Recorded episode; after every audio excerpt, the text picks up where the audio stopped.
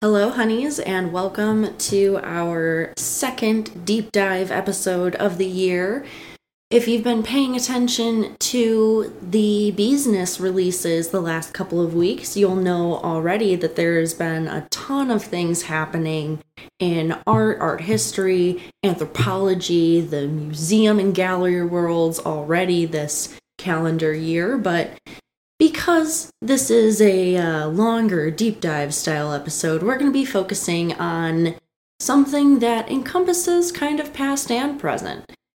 We're going to be looking at, not unlike how we did with the evolution of Judith back in episode 3, the evolution instead of David, as in David and Goliath.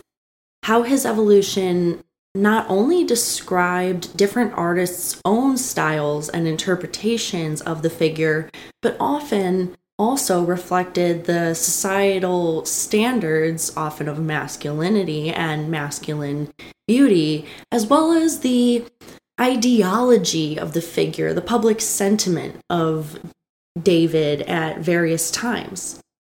And without further ado, let's get started. Of course, this would not be highbrow honey and a good academic source of knowledge if we didn't cite our sources. So, quick rundown because this week's list is nice and short. First up, an article titled Four Iconic Depictions of David and Goliath in Art, published by invaluable.com on March 17th of 2020. Next up, an article by a person with the last name Allen titled Workshop of Francesco, David, and Goliath in Fanelli Italian Renaissance and Baroque Bronzes in the Metropolitan Museum of Art, New York, published in the year 2022. An article titled David by Bernini by the Borghese Gallery of Italy, undated. An article titled Donatello's David by the Victoria and Albert Museum of Britain, also undated. Then we have an article titled Donatello David by Dr. Beth Harris and Dr. Stephen Zucker appearing in both Khan Academy and Smart History. The Smart History version is dated to July 12th of 2015. Next, we have the humanism definition page from the Merriam-Webster Dictionary. No uh, attribution, no date on that and also an article by Jonathan McAloon titled Did We Miss the Point of One of the World's Most Famous Sculptures, produced by artsy.net in November 8th of 2018. And last but not least, Amy Tikkanen's Goliath entry in Britannica.com. First of all, I have to admit, this is a little weird to be talking about David's and not have it be my cousin David. If I ever start giggling during this episode, it's probably just because I'm mentally reconciling the different Davids that I do or do not know that are or are not statues. Shout out to my cousin though. First, let's cover the basic story of the man, the myth, the legend, the biblical figure of David. Why exactly it is that he was such a standout for so long. According to biblical texts, the story goes that one day a group called the Philistines come to David's town in order to wage war against Saul, the first king of Israel, whose reign is estimated to be about 1021 to 1000 BCE. And they bring this giant along with them in order to ensure their victory. The giant, though, being a big old prideful dick, insists that someone must beat him in single combat. And finally, after many days of everyone else chickening out, a young shepherd named David steps up to the task. Armed only with his sling and some pebbles, he challenges the giant. The Philistines are like, ah, okay, go ahead, dude. And David one shot kills the giant. Straight, giant straight up dies via singular stone to the head. The Philistines are shocked, all but pee their pants, and retreat with haste. The giant's arms are then put on display as trophies in a local sanctuary because decaying flesh is always a super peaceful thing to have around, and David wins the giant's sword as a prize.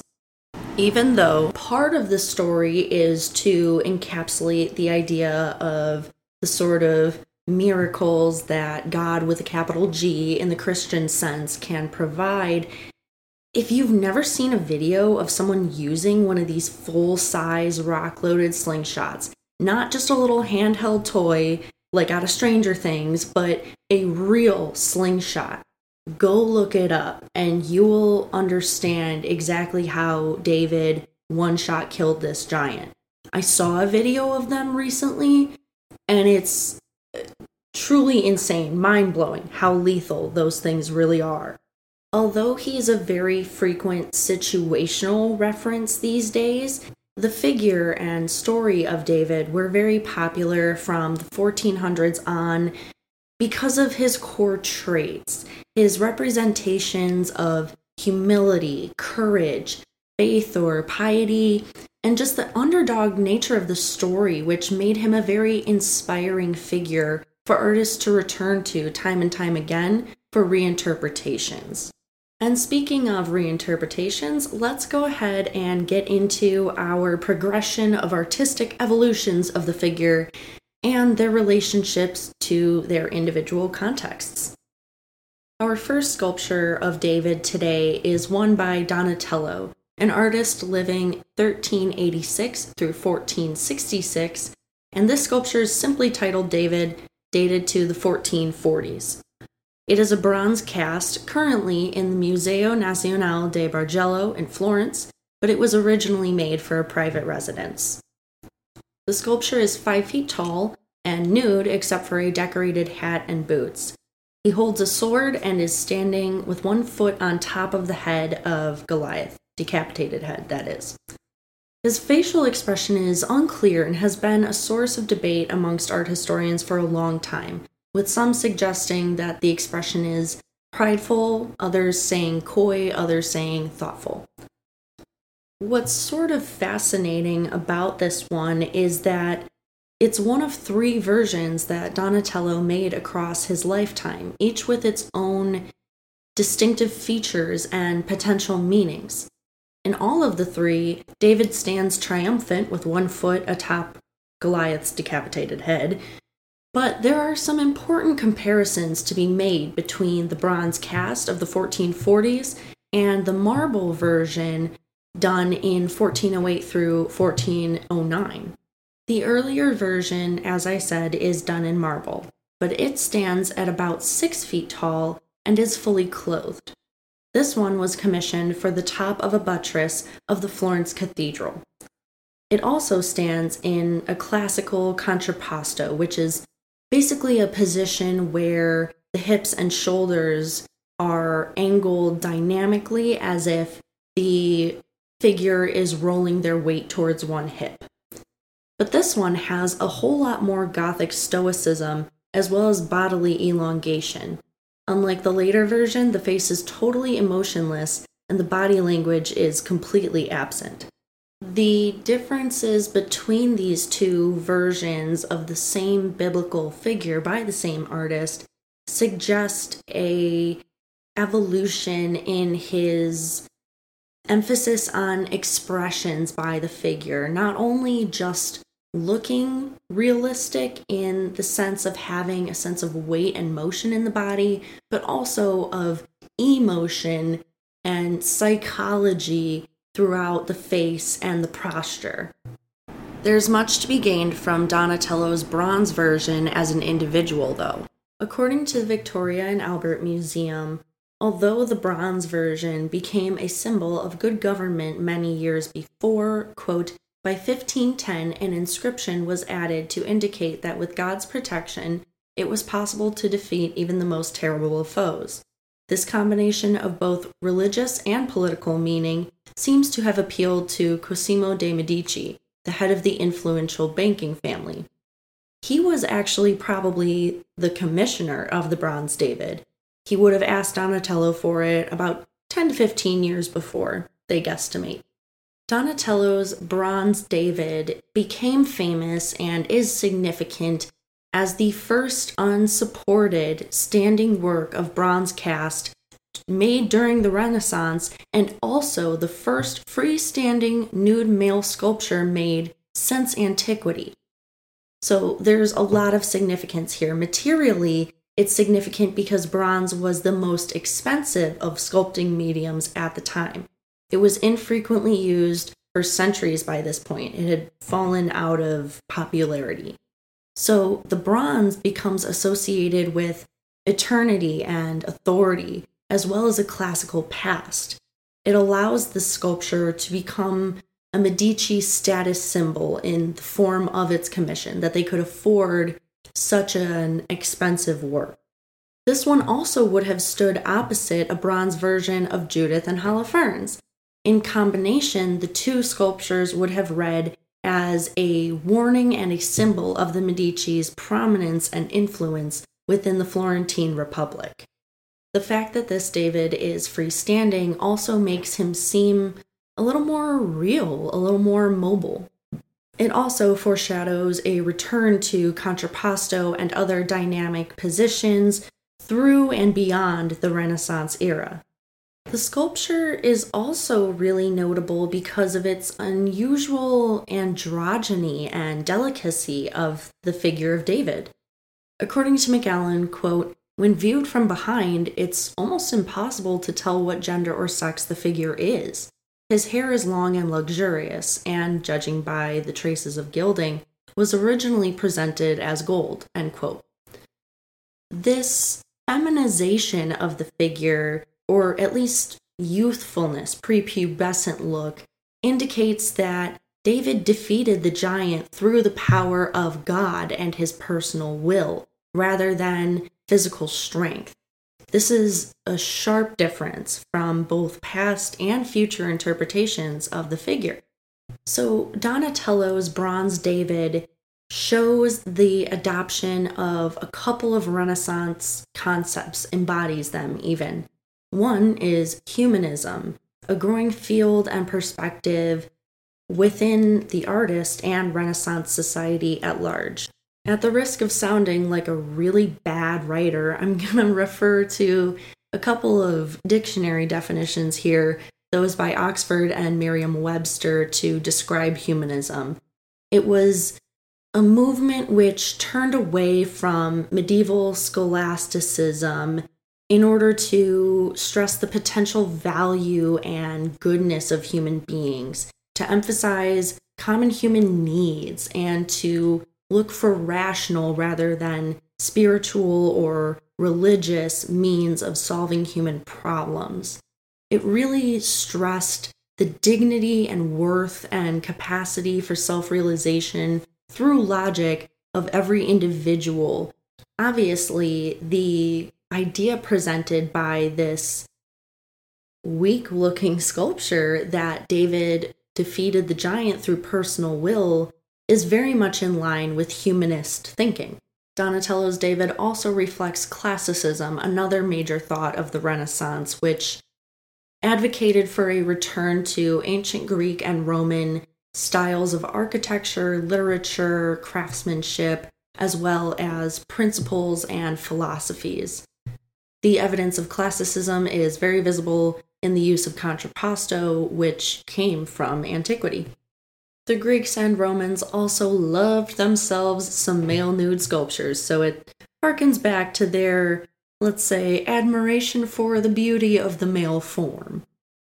However, as I sort of suggested before, this interpretation of David is kind of gay, and many scholars agree.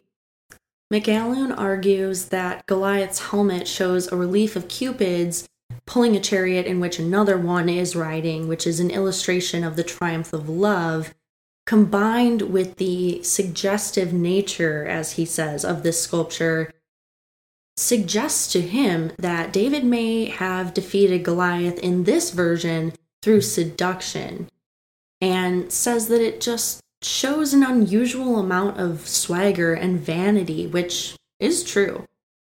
There's also lots of evidence that Donatello himself was um, under the queer umbrella, let's just say, and also that 15th century Florence itself was pretty well known for a fairly obvious, widespread, and tolerated gay culture. Of course, it is a debate, though, and some of the counter arguments suggest that the nakedness is supposedly related to the original text in which David refused armor offered by King Saul to fight the giant in order to face his foe only in quote unquote the protection of God, as they phrase it. There's also the argument of the antiquity precedent. Lots of their male sculptures were nude too. I also saw an argument that this sculpture would have originally been placed much higher up than the viewer's eyes, so he would have been looking down on them, them looking up towards him. Supposedly, looking up at the figure, his expression changes from coy to confident. I have nothing appropriate to say about this, and I'm pretty sure you all know why. The sculpture is also kind of striking because of this stark contrast between the sensuality and beauty of the David figure and the gruesomeness of the detached head below his foot. All in all, Donatello's David reflects the Republic of Florence's self perceptions in this time that they are blessed by God like David. Donatello shows David victorious standing on the head of Goliath as a sort of nationalistic display. In their Khan Academy production, Harris and Zucker say, quote, like David, Florence was the underdog that withstood repeated attacks from Milan, and yet, like young David, thanks to God's favor, Florence was victorious, or at least that's how Florentines interpreted those events. As a result, many Florentine artists will tackle this subject. End quote. Next up, possibly the most famous David of all, Michelangelo's marble version from 1501 to 1504. It currently stands in the Galleria dell'Accademia in Florence. The artist himself lived from 1475 through 1564. This version of David stands at over life size, 17 feet tall, and the head and the hands are disproportionately oversized in order to draw the viewer's attention to them. That's because Michelangelo wanted viewers to focus on the power of the hands that defeat the giant and the steadiness of David's gaze, the sharpness of his wit, which will ensure his victory. This version of David was always intended to be public, unlike the bronze one by Donatello. Michelangelo, ever the rebel, made a really standout work by choosing a unique point to represent David in this story. He shows the hero before the battle begins when he's got no guarantee of victory. He's at the moment of decision to take on the giant. He's gearing himself up and conquering his fears before battle, and this is widely considered why the sculpture is so inspiring and moving. With his tense muscles, the concern on his face, his stance in contrapposto, there's a lot of resignation to the figure and a lot of quiet courage that he embodies. There are much fewer personal connections between Michelangelo's David and Donatello's. Michelangelo's is much more focused on Florentine and Italian relations on the whole.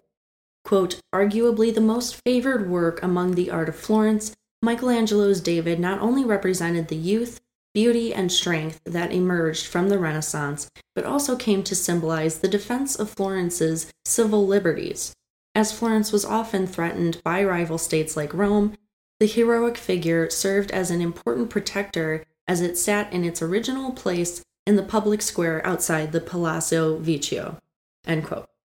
This David also features a stronger emphasis on his religious, particularly Catholic, story origins. Harris and Zucker point out, quote, Michelangelo seems to be asking us to contemplate the incredibly beautiful David, and through contemplating beauty, the beauty of man, God's greatest creation, we come to know God, end quote. I don't know about that, but could very well have been the artist's thought process. Next up, the David made by Bernini, 1623 to 24. This is another marble version, currently in the Borghese Gallery and Museum of Rome. Bernini himself lived 1598 through 1680. Bernini's David stands at life size, 5 foot 6. It's commissioned by the Cardinal Scipione Borghese. Bernini's David has a real sense of action about him because he's shown in motion. His muscles are flexed and he's bent over at the waist in order to gather up his core strength, twist his whole body in order to use all of his muscles in this throw he's just about to make with the sling. There's a lot of exertion and concentration on his face. And a unique thing about this sculpture and a turning point in art history in general, rather than having a clear front or designated perspective to view this sculpture from, it contains details and surprises from every angle in order to encourage 360 degree viewer movement around the statue. Both of those aspects of the work, the fact that it's a motion shot and the 360 degree view, are directly related to the context in which it was produced, of course. By this point, we have moved on to the Baroque era of art history and using the space around the sculpture and controlling the viewer movement through the positioning of space in the sculpture, through having different details at different viewpoints. That's all a very Baroque concept and a very Baroque way of designing artworks and sculpture. Harris and Zucker say of this quote, Baroque art wants us to be able to relate to the image in our bodies, not just our minds. Empathy is important to Baroque art, end quote, and that includes physical empathy as well. But on the emotional side, this extreme consternation on David's face, this mid battle fight or flight tension in in his expression and in his mid movement body language can be very effective to a viewer who then can imagine themselves in the middle of this struggle, what that wind up would have felt like, what the fear of missing would have felt like. In regards to the mid motion aspect of this sculpture, it represents a move onwards from the 15th century image, which showed him in the middle of the heroism, the glory, the success. The 16th century, rather, was all about showing the dynamics of the body, the mental tension and emotion, the movement, especially in this story. Because of the position of the body and the direction of David's gaze, one gains a sense of where the giant is, so to speak. And this brings the viewer even further into the narrative of the story by positioning them, quote unquote, in the middle of the two, David and Goliath, and making it clear what exactly is going to happen next. Rather than starting the story as Michelangelo does or finishing it as Donatello does, Bernini focuses on the climax. Again, the Baroque era is where we really start to see the introduction on a large scale of compositions that emphasize diagonal body lines, crunched or extended figures, instead of relatively stable and immobile uprights like we see in the Renaissance. Some scholars have also argued for a relationship to its spiritual present. They say that Bernini's David could be fighting an enemy in the same way that the Catholic Church was beginning their battle against Martin Luther at the same time. The final and most recent David sculpture that we'll cover today is created by the Fanelli Workshop, titled David and Goliath, and it's a 17th century bronze cast, currently at home in the Met. The dimensions of this work are about 17 and a half by 8 and 3 quarters by 9 and a quarter inches, or for my metric system users, 44.5 by 22.2 by 23.5 centimeters. So this one's much, much smaller than the previous examples we've discussed. The Met's own descriptions, as well as the images, show us that this work is kind of a triangular format wherein David braces one knee on Goliath's back as Goliath is sprawled on the ground trying to twist away, apparently already having been hit by the rock. David's right arm is raised high, ready to stab a sword through the head or neck of the giant as the final killing blow, whose head he pulls back by the hair. This version is unique ish because it has multiple points of view, like the Bernini example, but it's also unlike most of Fanelli's other work. It, like Bernini's version, is centered in the middle of the action of the story, just as David is about to finish Goliath off, and unlike, again, Michelangelo or Donatello's versions, which are at the start and end of the narrative, respectively. This sculpture's structure is really important in the history of art because, quote, the dynamic pyramidal group is known in only one comparable example, formerly in the Gustave de Rothschild collection, which was illustrated by Wilhelm von Bode and is sometimes confused with our bronze, says the Met.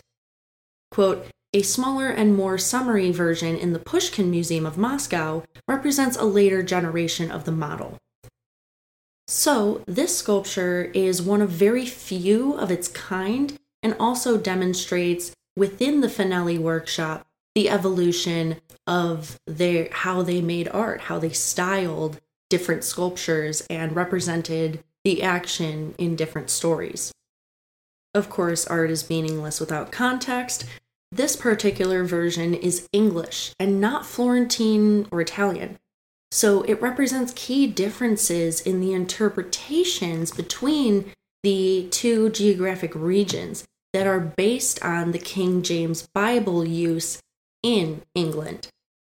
According to the Met, David Haworth cites Abraham van der Doort's 1639 inventory of the British Royal Collection, who said that a David and Goliath, like this, was displayed on a windowsill in the chair room of the Whitehall Palace. So it's more than likely that this particular sculpture has a pretty neat history in and of itself.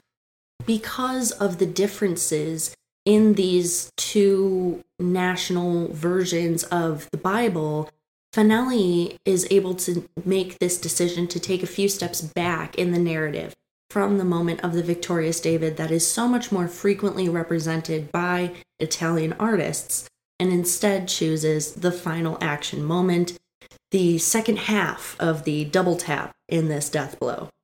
The Met notes that, quote, the group acts out verbatim key passages from the King James translation of the Bible from 1611 a recent publication at that time.